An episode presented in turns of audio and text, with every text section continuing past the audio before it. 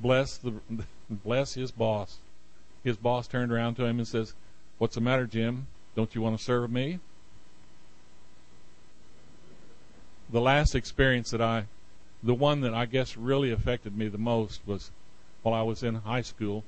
I was scrounging for money to go to college, and so was taking on just about any job that I could. And one of the jobs that I got was singing in the Episcopal choir in, down in Muskogee. Now, the Episcopal choir, Episcopal church down in Muskogee was a fairly well-to-do church, and if they didn't have enough people in certain uh, uh, voices, they'd hire them. And so I got hired as uh, uh, one of the lead tenors for the Episcopal choir at uh, the First Episcopal Church down in Muskogee. They, of course, didn't have communion every Sunday either. When they did, I thought, communion's communion. And although we don't sit in the pews and take it, we have to go up to the altar and take it. I figured it was my right and duty and privilege to take communion. You can't imagine the firestorm that erupted that following week when his board of supervisors or whoever it was there at the church called Rector Palmer on the carpet, why are you letting that boy take communion? He's not an Episcopalian. He's not. He doesn't have the privilege. Rector Palmer, uh, he and I had worked together. I was working after school at the funeral home, and and so I had a lot of contact with him. But I'll never forget Rector Palmer. He told them, he says, I don't have the right to refuse him. He's a believer, and neither you nor I can deny him. Who does have the right to uh, to invite me to participate then? I can't invite you. Harold can't invite you. Our elders, deacons, men who serve, they can't invite you. This congregation cannot invite you if you're a visitor. We'll, we find the the um, uh, lessons of the start of communion in Matthew the 26th chapter and Mark the 14th chapter and Luke the 22nd chapter. We find that Jesus was the host. Jesus is the one that invites you. So we can neither invite nor deny you the participation. Uh, Paul records uh, his um, remembrance of the Lord's Supper on in 1 Corinthians, the 11th chapter, and um, many who give this uh, meditation will stop after the 26th uh, uh, verse, but we need to go further than that because in the 27th through the 29th verses, we're told that each of us must examine ourselves. Taken in a one, one unworthy manner, you eat and drink judgment on ourselves. First and foremost, we must remember that the Lord, it was the Lord who invited us he emphasized only that one condition. And if, if you have a chance to look at the front of our table, you'll notice says that we do this in remembrance of me. Let's pray. Our Father in heaven, we're so thankful for this act that you've given to us so that we can remember you whenever we gather together. We thank you, dear God, for uh, for all of those throughout the world who are participating on this day with us. We thank you, dear God, for your blessings, and we pray that your blessing will be on each and every one of us as we partake. These things we humbly pray in Christ's name. Amen.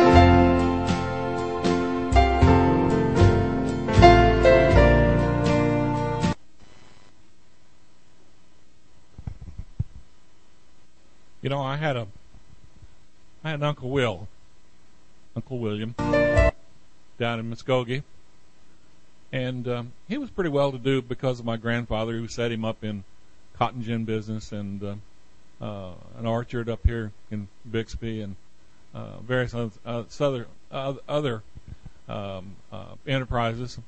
So he was pretty well to do, not rich by any, any means, but he had uh, crews that worked for him, and um, uh, the little church that he belonged to down in Muskogee, uh, they got in the habit of if they had a project to do, well, call Will, let Will do it, and he did.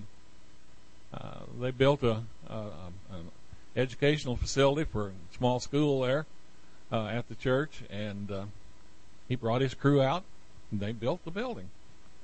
I don't know where the uh, money came from for the for the materials and all, but I don't think it came from the church. So uh, surely uh, it came from my uncle. That that little church uh, really suffered when Will was no longer able to uh, uh, to let Will do it. I'm so glad that we all have the opportunity to participate. In Luke and in uh, Luke 21 and in Mark 12, Christ refers to the uh, to the widow who gave the widow's mite, and that she gave of her all. We all need to participate in the sport of uh, the work here at the church. Now I know that many young couples, especially, and many older couples too, just can't get along on 90%. Seems impossible in this day of, of credit and money demands on us. Uh, I've been in that same situation. And I thought, I just can't do it. My wife taught me a lesson. Bless her heart. Taught me that if we put it in first, give it first, then we never miss it. I guess the government um, uh, learned from uh, from that situation too, because you know they take out your taxes first and all, and you never see it, so you never miss it. Do,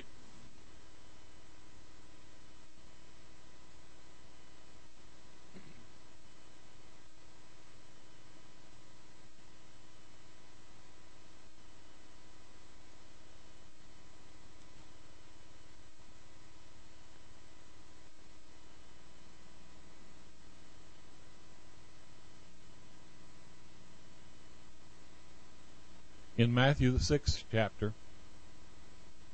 it tells us to lay up our treasures in heaven. That's what we need. Let us pray. Our Father in heaven, we thank you for the blessings you've given us.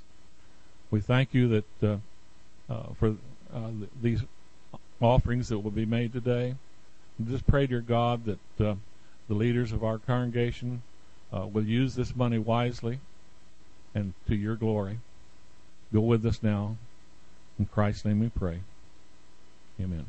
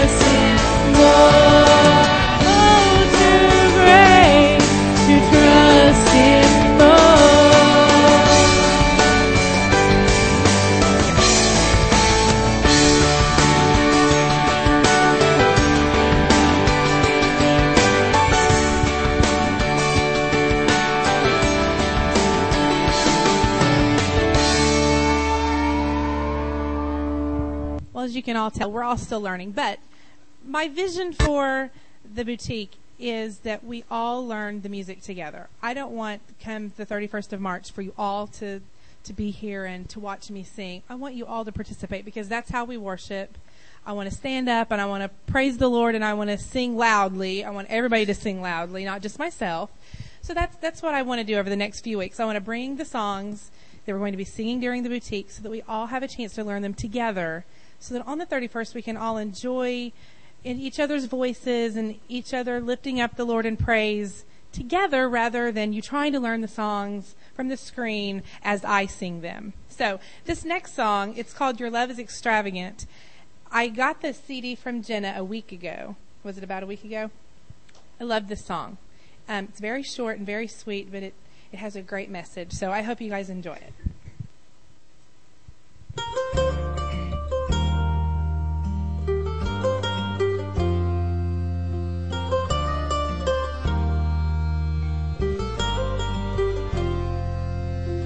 Your love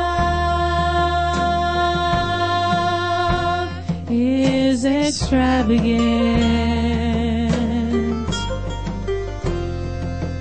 Your friendship, it is.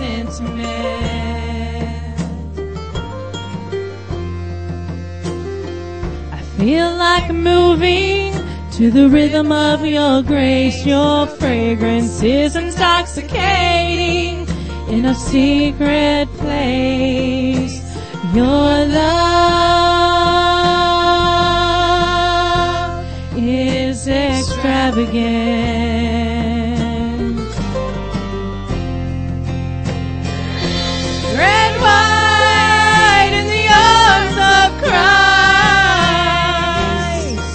The love that covers sin.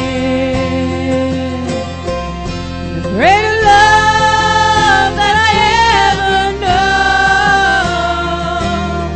known. You considered me your friend. Capture my heart again. Stand up. Let's sing.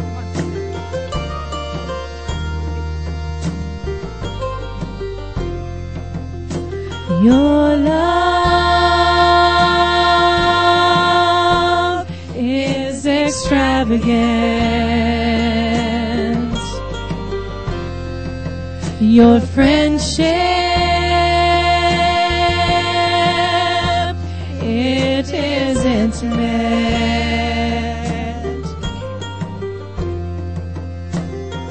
I feel like moving to the rhythm of your grace. Your fragrance is intoxicating in a secret place. Your love is extravagant.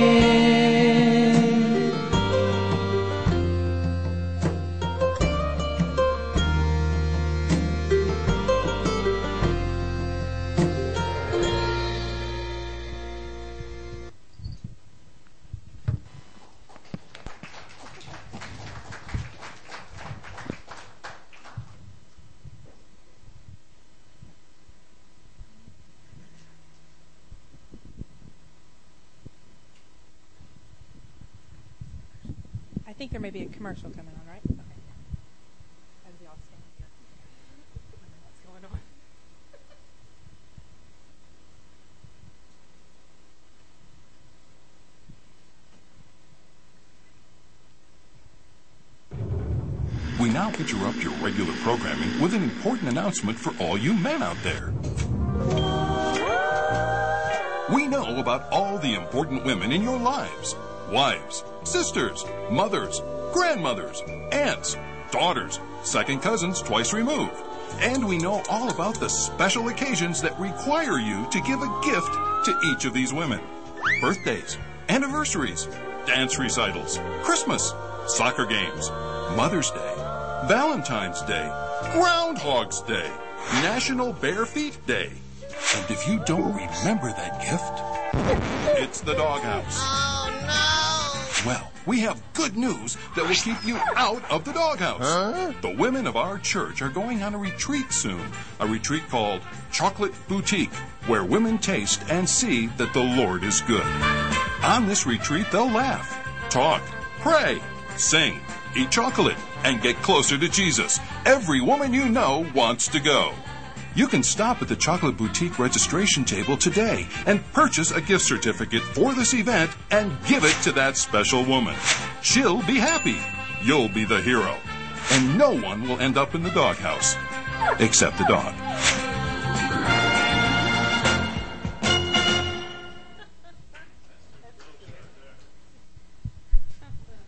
Ladies, you're getting a glimpse of what's being planned for March 31st.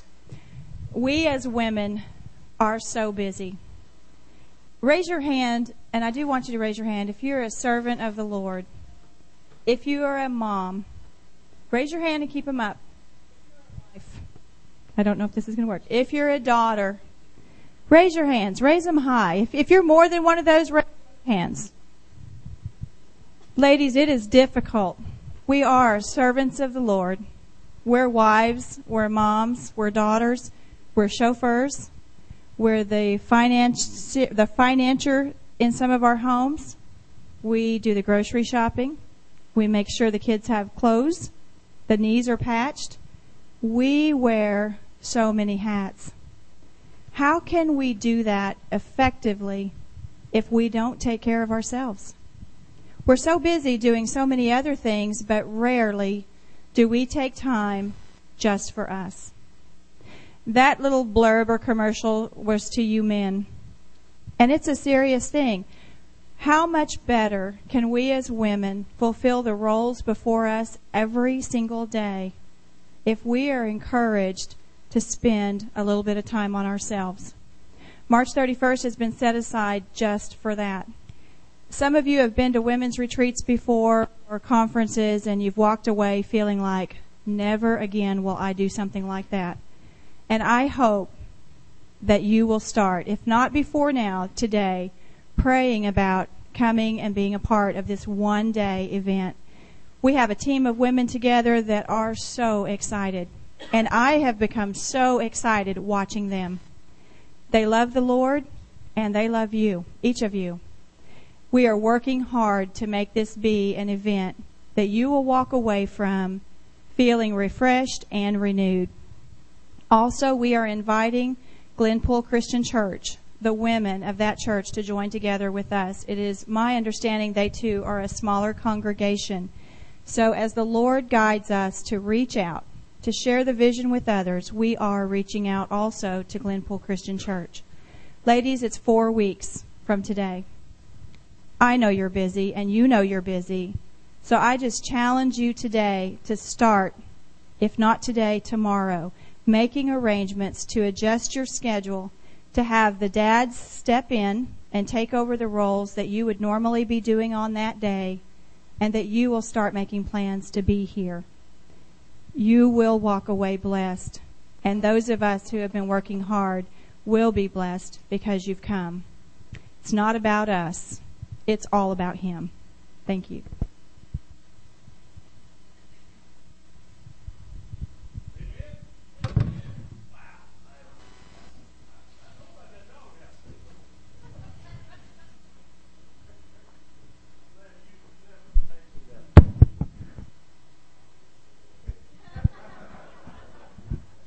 I know better than that too. It's going to be great. I'm, I'm so grateful that so many are stepping up and wanting to help do different ministries here at the church because without you, we can't do it. And uh, it's just just gratifying to see. Let me mention a couple of prayer needs to you, and uh, then we'll we'll proceed on uh, this morning. Uh, Carson Zumwalt is a, a, a fellow coach with um, Rodney Klein. This is his three-year-old daughter, Carson. She has some infections uh, in her lymph nodes, and so uh, really be praying for her that uh, her body will heal. Uh, Lou, uh, any update on your son-in-law? Did I get that right? He is your son-in-law, Randy. okay. Keep Randy in your prayers. Also, uh, Jim, funeral went okay for Sherry's mom.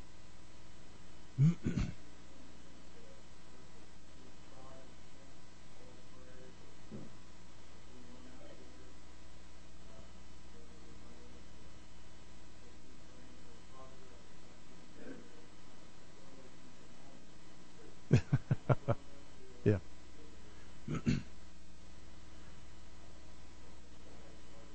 right.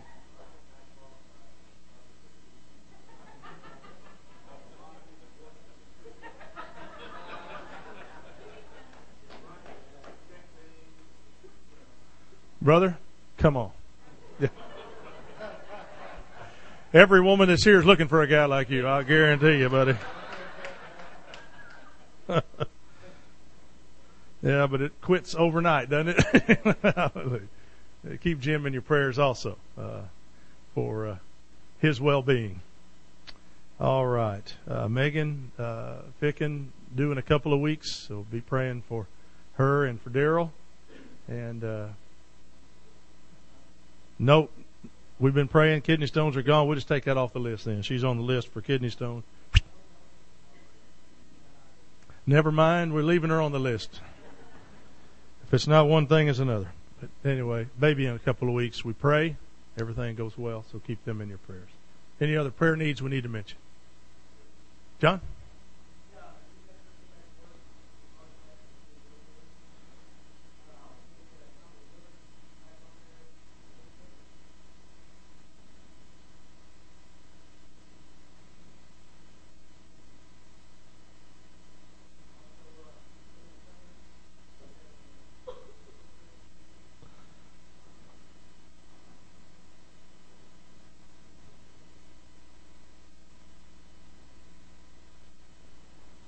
Linda's here this morning. Where will that be done? South Crest? All right. So be praying for Linda Tuesday morning South Crest. And uh, you know what time that surgery will be, Linda? Eight. All right. Keep her in your prayers. Anybody else? Take the one, take the hand of the one closest to you. It's our habit here, and let's pray together. Father, we thank you so much for this wonderful day that we've gathered in your house. Pray, Father, you'll meet the needs of those that have been mentioned this morning, those that are on our list, ongoing, those struggling with cancer, that you'll continue to bless. Father, that you'll uh, bring healing. Uh, Father, we thank you so very much for all you do for us. Watch over Linda and her surgery Tuesday. Also for uh, John's friend Tommy Woodard and liver cancer, fighting that. And continue to be with Sherry and her, her father and help his health to improve uh, enough where he'll be able to make the move to Oklahoma. Father, what a sad, tragic time in their life, the loss of Sherry's mom. But uh, Father, we know that uh, she's in a far better place. And so we thank you for that promise. And pray, Father, you just guide us in the rest of our thoughts today. In Jesus' name we pray. Amen.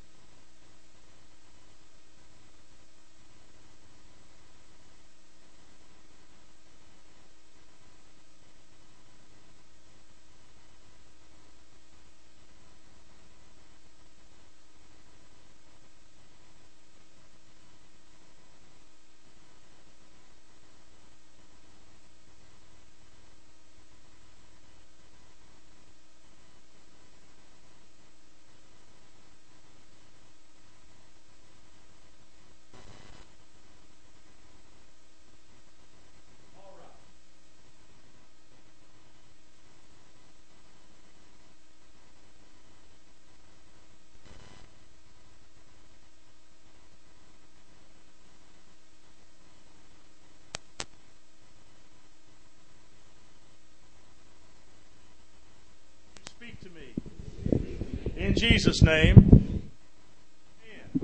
Give a high five. All right.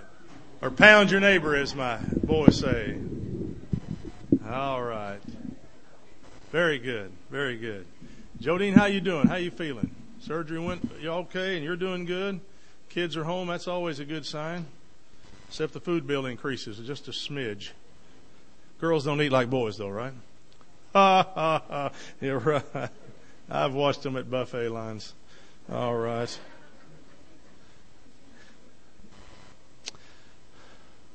Why do we and why should we come to church every week? That's a legitimate question, isn't it? I mean, I hear a lot of reasons why we're not supposed to come every week. How busy we are, how, well, it's just the same old, same old. Well, preacher's too long. Well, it's too cold. Well, they keep it too hot in there. Well, seats are hard. Well, seats are too soft.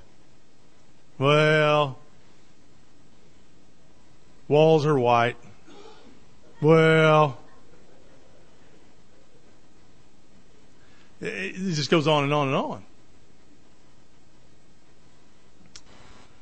But in my life as a Christian, I've noticed that in every church, there are some Christians who attend every service at the church and of the church whenever it's possible to attend those services. They are present for Bible studies on Sunday morning, Wednesday evenings. They attend both Sunday morning, evening worship. When the church has a gospel meeting, they attend every service. I remember hearing John Hagee say that when he was a, a kid, he had a drug problem. He said the kind of drug problem that every kid should have. He said, my parents drugged me to church, drugged me to Sunday school, drugged me to, you know, yeah. We need those kind of parents that drag their kid out there and don't listen to the kid and let the kid dictate to you what you do at church. You make sure the kid comes to church. Because kids, if given given uh, into their hands, they're not going to do anything. I've thought seriously about getting because we're, we're, we're really trying to move up in technology here at the church, and I really thought seriously about on the front two rows, in the back of those rows, putting wireless PSPs in there. Those are PlayStation portables for kids. And they could only sit on the second row if they wanted to play those during the service.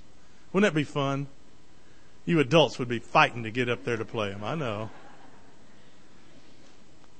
But there are other Christians whose attendance is infrequent. They attend only once on Sunday and they sporadically at that. They don't participate in really Bible studies. They're not present for most services uh, you know, especially if there's gospel meetings going on, and those are a, those are long gone things. I know that, but you know what I'm talking about. Even like the boutique, there'll be a hundred reasons why you ladies will find you can't come. I want to encourage you to find a way to come. Find a way to come. Well, preacher, I'm to need a babysitter. Well, Jenna, I'm telling you right now, if that's what we need, you let me know and we'll find a babysitter. Okay? All right? Two of them have already raised their hands, said that's what they're going to need. So, there you go. Let's let's get we're going to get to cracking on that. So don't let that hinder you. When you sign up, say babysitter, and we'll make sure we get it covered. Okay? All right, because we want you to be here.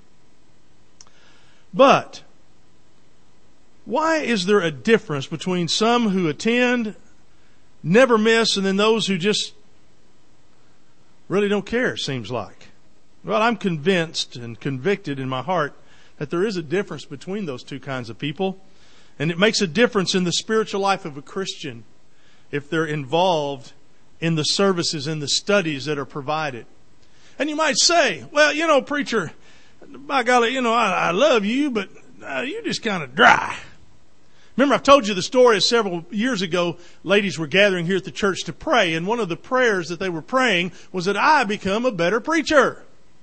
To which one of them the next Sunday met me halfway down the aisle and said, We're praying for you that you're going to be a better preacher. And I thought, Well, that's wonderful. Thanks. I didn't know I was a lousy preacher. But anyway, I took it in stride and went on. A few weeks later, she met me again, same area, same same uh, uh, uh, aisle there, and she said, "By golly, you're a better preacher." Now, the thing I can tell you and assure you, I wasn't doing anything different. So it must have changed in her. Is that right? You know, see, prayer can work that way, can't it? It can pray, it can change who you're praying for, but it can also change you in the process, which really sometimes is what needs to happen. I want to share with you some reasons, you know, five or six real quick, why every Christian ought to attend every service, unless hindered by illness or circumstances beyond their control. There are several reasons why many Christians have chosen to attend as they do.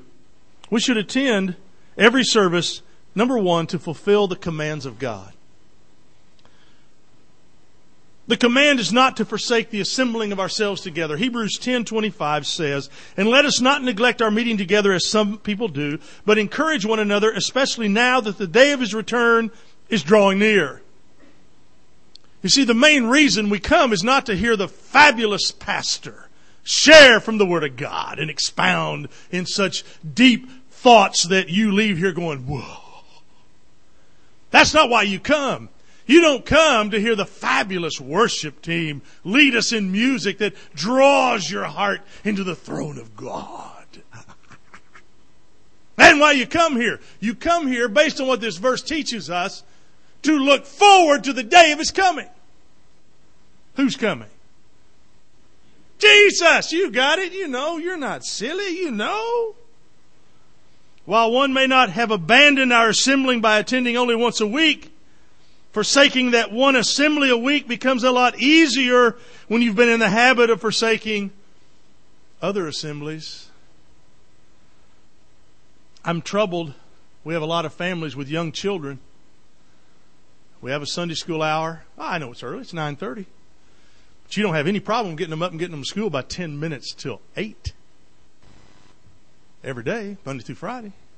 You don't have any problem getting to an athletic event Saturday morning, 6.30. Hello. I've gone from preaching to meddling, haven't I? Because you see, we find a way to get where the priorities are that we've established for ourselves and for our families. And I would encourage you to make sure that you get your kids here for some Bible education on Sunday morning.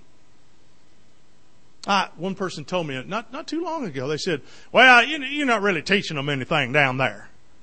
I said, how do you know that? Well, I just know.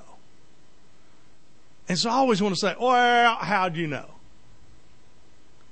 Because you see, the essence of it is, unless you really are here and you know, then you really, that's, it's a statement you can't make. I know the teachers that we have. I know the curriculum that we're putting in their hands to teach. And I believe with all of my heart, good solid word of God. We're having to combine ages because there's so few children that are coming. Parents, we depend on you to get them here.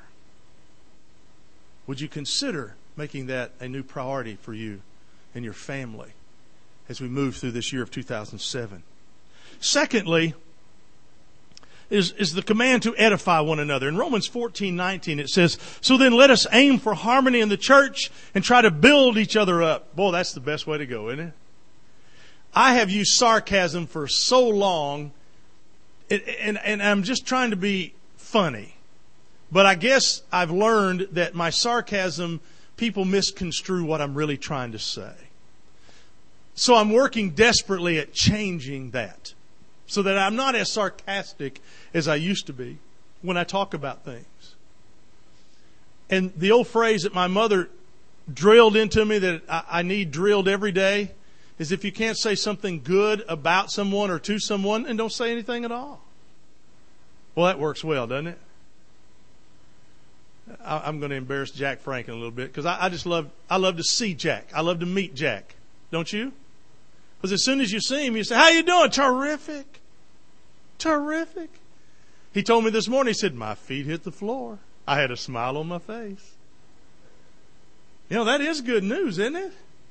If your feet hit the floor and you can smile and say hello, it's a good day. It's all about attitude, isn't it? So let's find good, positive things to say to each other. Let's find good ways to edify, to build each other up. Simply our presence alone encourages some people. I've had many elderly folks tell me, Preacher, I just can't hear anymore. I said, But you know, your presence alone encourages the young Christians that are here. Please come and be here and show them your faithfulness. Folks, we've gone a step further. We've got hearing impaired uh, items. If you're having a hard time hearing me, it goes through our system. It's wireless. You control the volume. It hangs over your ear, doesn't go inside your ear in any way. If you have a hearing aid already, it won't work. But if you're just having some struggle, struggles hearing, I can't imagine anybody having trouble hearing me. But if you can and do, we've got that available for you. So I want you to know that. But can we really say that we're edifying others when we're absent most of the time, when we attend infrequently, when we hardly know the other members? When we're not present to notice that others have stopped attending? Third thing I want you to see is the command to seek first the kingdom of God. Matthew 6:33 says, "But seek first his kingdom, his righteousness, and all these things will be added to you." We all have priorities in our life. We must simply put them in right order. Many Christians will not accept a job if it means missing services, and yet they find that God provides for their needs. Many Christians will not play sports or other extracurricular activities that conflict with their service to God. It's one thing to miss because one provides critical services to others, medical needs and those types of things. But to miss just to make money, got to make you wonder. J.C. Penney, one of the most wealthy men of his day, said if a man's too busy to attend church on Sunday, Sunday night, and prayer meeting on Wednesday night, he's got more business than God intended for him to have. Some stay home on Sunday because of aches and pains. But on Monday, you're able to get up and go to work with the same aches and with the same pains. Go to the grocery store, to the mall. Putting Christ first, even before family. Oh, this is a verse that's tough. Luke 14:26 says, "If you want to be my disciple, you must hate everyone else by comparison. Your father, your mother, your wife, children, brothers and sisters, yes, even your own life. Otherwise, you cannot be my disciple." What's he really saying? We're supposed to hate people? No, that's not what he's saying. He's supposed to say, "I have to reign supreme in every area of your life." That's what he's saying, isn't he? You and I have to put Jesus as a higher priority than anything else. Some stay home because the family's visiting. You know what I've always told you? Hey, tell them to be back in an hour. Tell them to have lunch ready, waiting on you. If they don't want to get up and come to church with you, that's fine. Well, well, brother, that's just not good hospitality. Oh, yeah, it is. You gave them free room and board last night, didn't you? Tell them you're going to run to the church for an hour and you'll be back. It'd be great to have lunch ready. It's all laid out. They just got to put it in the oven, cook it up, and here you go. Well, they'll just get up and leave. Well, did they? Why did they come in the first place? You see, what's important to us? Where's the priorities that God wants us to have in our life? Can anyone say that they can faithfully keep such commands when they consistently miss most of the services of the church? Well, I want you to consider also that we should attend every service to secondly grow and develop spiritually. The services are designed for spiritual growth. Hearing the sermons and attending the Bible classes helps a person grow and develop in their maturity as a Christian.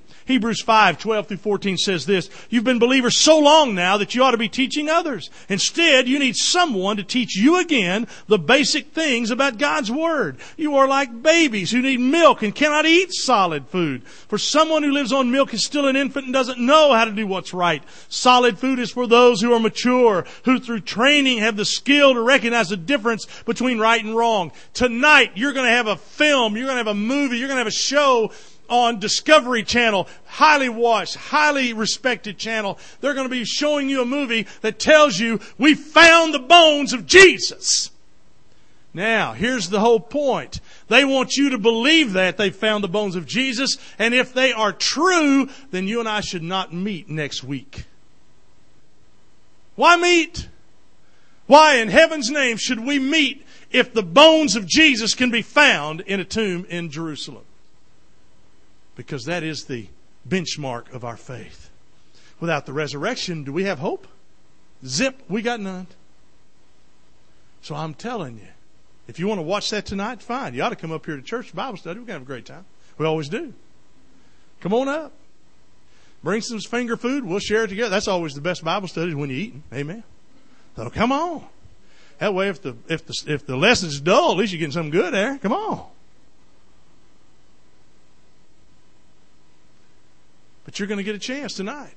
They're going to try to convince the world that they found the bones of Jesus. Well, what kind of faith you got? Are you going to believe it?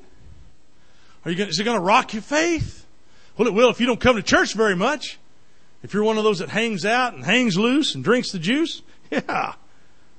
Even the songs are designed to teach as well as to praise, according to Colossians 3.16. Prayer, the Lord's Supper, even the collection are designed to bring us closer to God as well to one another. Boy, I thought Lou's words today were just powerful, weren't they? Drawing us closer to the Lord. Our growth is dependent upon our diet. One cannot grow as God intended on a starvation diet. Those who attend irregularly eventually suffer from spiritual malnutrition, leaving them susceptible to temptation rather than living that joyful, peaceful spiritual life that God intends. I've never known a person who chose to attend only one service a week to be a strong, faithful Christian. Psalm 1, 1 through 6 says this, Oh, the joys of those who do not follow the advice of the wicked, or stand around with sinners, or join in with mockers, but they delight in the law of the Lord, meditating on it day and night. They are like trees planted along the river bank, bearing fruit each season. Their leaves never wither, and, and they prosper in all they do, but not the wicked. They are like worthless chaff, scattered by the wind. They will be condemned at the time of judgment. Sinners will have no place among the godly, for the Lord watches over the path of the godly, but the path of the wicked leads to destruction. Another reason to attend every service is, thirdly, to help the church function properly. The local church needs workers. I was so encouraged this morning as uh, the worship team comes to, to prepare. They get here early. They go through the music. They're getting everything ready to go. And then they, but they meet up here and pray as they go through things. And it was so refreshing this morning to come and there's eight, nine people up here praying. I can remember many, many years when I was the only one standing up here to pray. When I was the only one leading up here. Isn't it fun? You don't even see me till this part of the time uh, uh, in the morning. That's great. I know it's great for you. and there's times when I get in the back and God is just moving on my heart and I forget I'm supposed to be praying or something up here in the front. And we get that long pregnant pause and here we go. But isn't it a blessing that so many have said, I'll serve, I'll help. We got a graduation happening here in May, and there's going to be four or five of these kids gone. We're going to have to have somebody step up here and help out. Amen. And you, you might say, well, I've never played the drums. Well, we've got two people playing them now who've never played them either. They have, they have never played the drums before, but God has gifted them to be able to do it. Isn't that fun? I just think it's great. Well, I don't know how to play the guitar. Well, maybe that's what you're supposed to do. But you can sing, I don't know. Maybe you're supposed to come and help John with the sound or Jeff with the PowerPoint. You know, you know what I'm saying? There's all kinds of ways God can use you. The local church needs workers. Ephesians 4, 15, 16. Instead, we will speak the truth in love, growing in every way more, more and more like Christ, who is the head of his body, the church. He makes the whole body fit together perfectly. As each part does its own special work, it helps the other parts grow so that the whole body is healthy and growing and full of love. We've got some teachers who are just flat burnt out, folks. I'm going to tell you right now. And if we don't teach our children, who is? You're going to wait for the public school to do it? Their hands are tied. You're going to wait for the parents to do it? They're taking them to the school to do it. And then when they really go down the tubes, they come and blame us at the church because we didn't somehow come through for their kids. And my question is, where have you been? Is that legitimate? That's real legitimate. Because you'll pay hundreds and hundreds of dollars to get your kids involved in sporting activities. I'm not, I'm not degrading any of this. Do not take away from this that I'm all against this. I am not. I'm all for it. You learn so much from sports.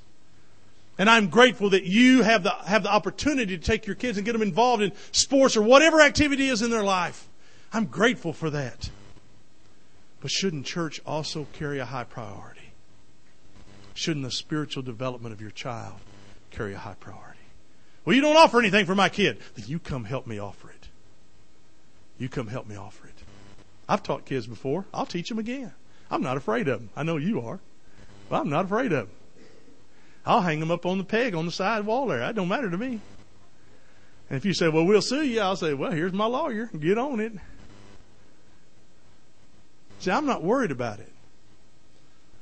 But I can't teach them if they're not here. The church is dependent upon its members. Members who attend infrequently rarely do little else for the church. And yet, if you ask them, do you want the church to grow? Do you want to see souls saved? Do you want to see the weak encouraged? Do you want to see our children have great teachers? Man, their hands will shoot straight up. Yes, yes, yes. Well, then I need your help. No, no, no, no, no. Oh, I hear grumbling all the time. Well, how come all these new people are coming in here and they're doing all kinds of stuff? Well, what's wrong with that? Because the old people aren't doing nothing! Boy, it's quiet in here. Are your toes hurting yet? They ought to be. Because that was my intention today, was to make you a little bit uncomfortable. Because we've gotten in a comfort zone at our church. And it's time to move out of the comfort zone. Amen. We've talked for three years about doing some work around this church. It's time to get up and do it. Amen. For Jesus. Amen. Oh, some of you are going to leave here and have roast preacher after church. That's all right. Knock yourself out. Take a number. Fourth reason why you ought to attend church every week, every Sunday, every time you can, is to provide a good example and influence. Christians are to set a good example. 1 Timothy 4.12 says, Don't let anyone think you less of you because you're young. Be an example to all believers in what you say and the way you live, in your love and your faith and your purity. I know we're a small church, and we really are. We're a little church. We don't have a lot of activities for every age group. I know that. There are ch- bigger churches that have massive children's programs, and man, we can't compete with them. I'm telling you. There are churches that have massive teenage programs. We can't compete with them. There are churches that have singles ministries. We can't compete with that. There are churches that have senior adult ministries. We can't compete with that. There are churches that have single adult ministries and, and single groups and, and young adult groups, and, and I'm telling you, we can't compete with that that. But then I didn't know we were in competition.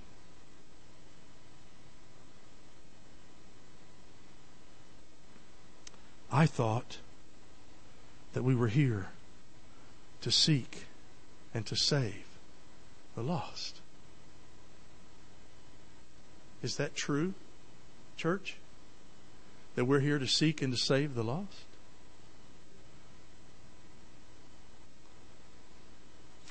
See, we've got to set a good example for, the, for one another and for those in the world. You see, the world's looking at us. I've given you some scripture to read later. To provide a good example influence, we need to also be faithful in our attendance, and it's essential for good influence. It sets a good example for babes in Christ, those that are spiritually weak, visitors, for our own children. They need to know where you're going to be. You may think you can survive on one service a week, but what you, what, what those who need uh, encouragement, Will they even notice that you're missing? It influences our friends, our relatives, and our neighbors. 1 Peter chapter 2 and verse 12 says, Keep your behavior excellent among the Gentiles, so that in the thing in which they slander you as evildoers, they may be, they may, because of your good deeds, as they observe them, glorify God in the day of visitation. You see, what's important to me and the reason I'm so, so passionate about this this morning is that Jesus is coming again. And if you are not ready, if you are not getting your life tuned into God, if you have fallen complacent in your walk with God, you're going to not make it. And that's going to break my heart. I challenged the Sunday school class this morning to consider that if you're on your, if you're in the line to stand before the judgment seat of God and He has outcast those who are not going to make it and that, that line's coming back to your left, going to outer darkness, where weeping and gnashing of teeth are, are, prevalent and you see your friend walk by you and he stops and looks at you and grabs you by the shirt and pulls you up close and he says, why didn't you tell me about Jesus? It's going to be too late. It's going to be too late. It's going to be too late. It's going to be too late. Because you see, if you don't know him before that time, your destiny's set. So, do you know anybody? Do you know somebody that ought to know Jesus? Do you have enough passion and love for them that you want to make sure something happens in their life? That they get to know Jesus? That they get to know the same Jesus that you know? Fourthly, we need to be at church as often as we can, is to have a clear conscience. Hebrews 9:14 talks about a good conscience being important. Just think how much more the blood of Christ will purify our consciences from sinful deeds so that we uh, can worship the living God for by the power of the eternal spirit Christ offered himself to God as a perfect sacrifice for our sins. We were baptized according to 1 Peter 3:21 as an appeal for a good conscience. 1 Timothy 1:19 says we are to have faith and a good conscience. 1 Timothy 1:5 also says that the goal of our teaching is to have a good conscience. And so disciples like Paul sought to serve God with a good conscience. Acts 24, 16. Because of this, I always try to maintain a clear conscience before God and all people. Missing services contributes to a guilty conscience. When you miss, not because of illness or some other circumstance beyond your control, you feel guilty and God never intended for you to feel guilty. Haul your carcass out of bed and get to church. Well, preacher, I just don't feel good. And the next thing they always tell me is, I don't have to go to church, but I have to go to work. Wrong answer. Wrong answer.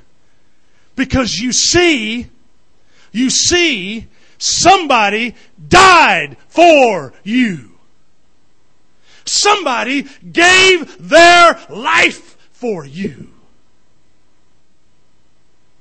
The least you can do is haul that carcass out of bed we don't even start till 9:30. Oh my goodness. And there's not a traffic issue in Jenks. You want to go to the store on Sunday? Go at 9:30 in the morning. Nobody's there. So you shouldn't have any trouble getting to church.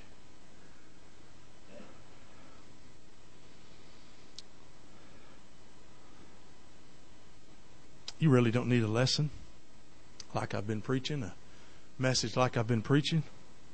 Common sense tells you that you'd be better off assembling with the Lord's people. A guilty conscience soon leads to a hardened conscience. A conscience that becomes seared so that it no longer functions properly. 1 Timothy 4 2 says, These people are hypocrites and liars. Their consciences are dead. People who used to come who don't come. And when you start to preach the way I've preached today and it starts to get un, get them a little uncomfortable and they don't feel good and by golly they're going to leave here and uh, man he just yelled this morning and I don't like it when he yells. He said some stuff that hurt my feelings and by golly I am never going back there.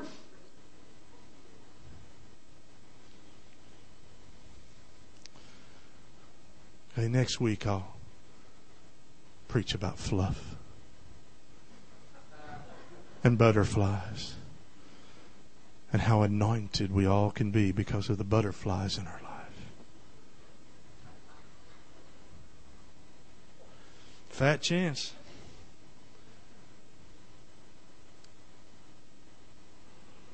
Once your conscience is hardened regarding attendance, it's more likely to become hardened against doing what's right in other areas.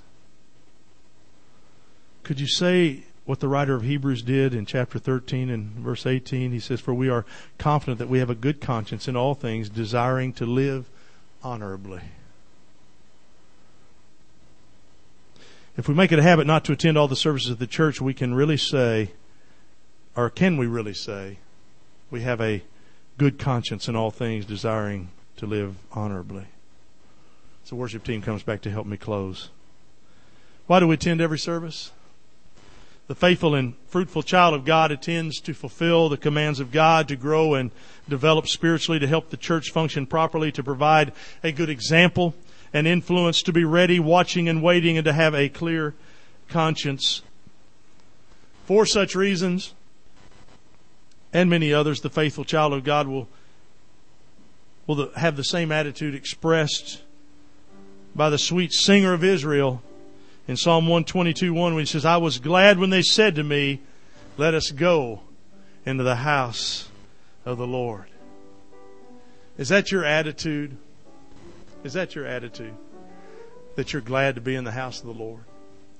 Hey folks, I want you to know something. We broke a hundred today. There's a hundred and two people here today. Isn't that great? If all of you will promise to come back next week, and bring somebody with you. It's going to be ugly. It would be really ugly. You know why? I can't put all of you in here. We would have to carry chairs and have people sit in chairs in church because there's no pew space left. Wouldn't that be fun? And if you come early, you get the padded chair, and if you don't, it's folding hard chair. You see where I'm at? 102 today. Praise God. There was a time when we were all shoulder to shoulder wondering how in the world are we going to try to meet next week when we're so packed in here. And you know what the average attendance was? 120. So, folks, it could happen but it can't happen without you. It will never happen without you. Oh, God can make things happen. He's very capable of making things happen. But He has chosen to let you and I be involved in what happens. Why He chose that, I don't know. But that was His choice. I need to be faithful. Where do you find yourself today? Lord, we just ask you to move in our hearts today. Oh God, it's It's been hard. It's been hard at times to get excited about coming to church because you know there's so several who are just hardened and they don't want to talk about it. They don't even want you to come by their house and talk about it because they're guilty, their conscience is seared over and Father, they just they don't want anything to do with it. Well, Lord, will you bust through that hardness? Will you use our positive words, our encouraging words, our hugs, our smiles, our pats on the back, our handshakes, our, our terrific greetings? Would you use those, Father, to melt down the walls of bad conscience? Father, would we send a, a, note this week, make a phone call this week to somebody we didn't see today? They might have even been here. We just didn't see them. But wouldn't it be refreshing for somebody to know that they were missed? Lord, we just ask you to do a mighty work in this church. Continue to help us and encourage us to stay out of your way. And Father, we'll give you all the praise, the glory, and the honor that is due you and your Son, Jesus Christ. It's in Him we pray. Amen. You're here this morning, have a seat.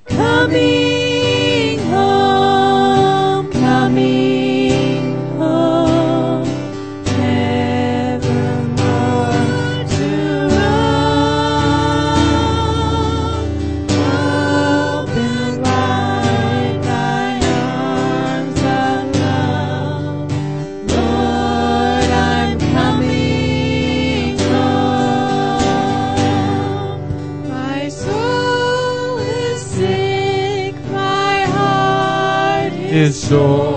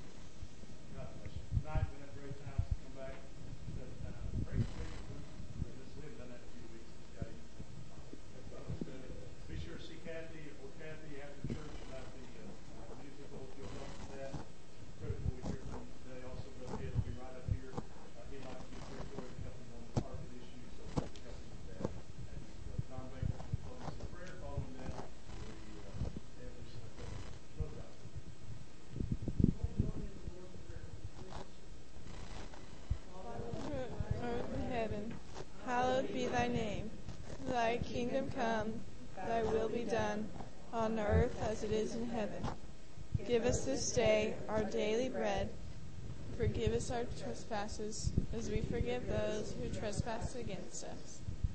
Lead us Not into temptation, but deliver us from evil. For thine is the kingdom, the power, and the glory forever. All right. As we get ready to leave, as we get ready to join hands, I'm going to give a challenge to you. After what the preacher said, I feel convicted to talk to somebody at work. And what I'd like you to do is you're joining hands as you're getting ready to sing Bind Us Together. I want you to look over before the song's over, not necessarily right this minute, and say, I'm going to ask, and fill in the blank, to come to church next week. If you commit that to somebody and they know you said it, Maybe that'll help you think about it throughout the week. And I'll do that to somebody over here and say who I'm going to ask. I'm going to say, hey, come to church. I don't have to be a big witness thing. Just, hey, you want to come to church? Because we're going to have 204 next week. Got it? So for fun, just for fun. So let's join together. Let's uh, sing a song and, and wouldn't it be cool to be holding 200 and well, that'd be actually that'd be 408 hands. So it'd be us together, Lord, bind us together with cords that cannot be broken. Oh, bind us together, Lord, bind us together, Lord, bind us together with love. There is only one God. There is only one King. There is only one body. That is why we can sing. sing it only if you mean it. Bind us together, Lord, bind us together with cords that cannot be broken. Oh, bind us together, Lord, bind us together, Lord, bind us together with love. Before you let go, tell him. I just told him who I'm going to bring. I'm going to ask him if he'll come. You tell him. Nobody did it yet. I know. All right. We'll see all 204 of you next week.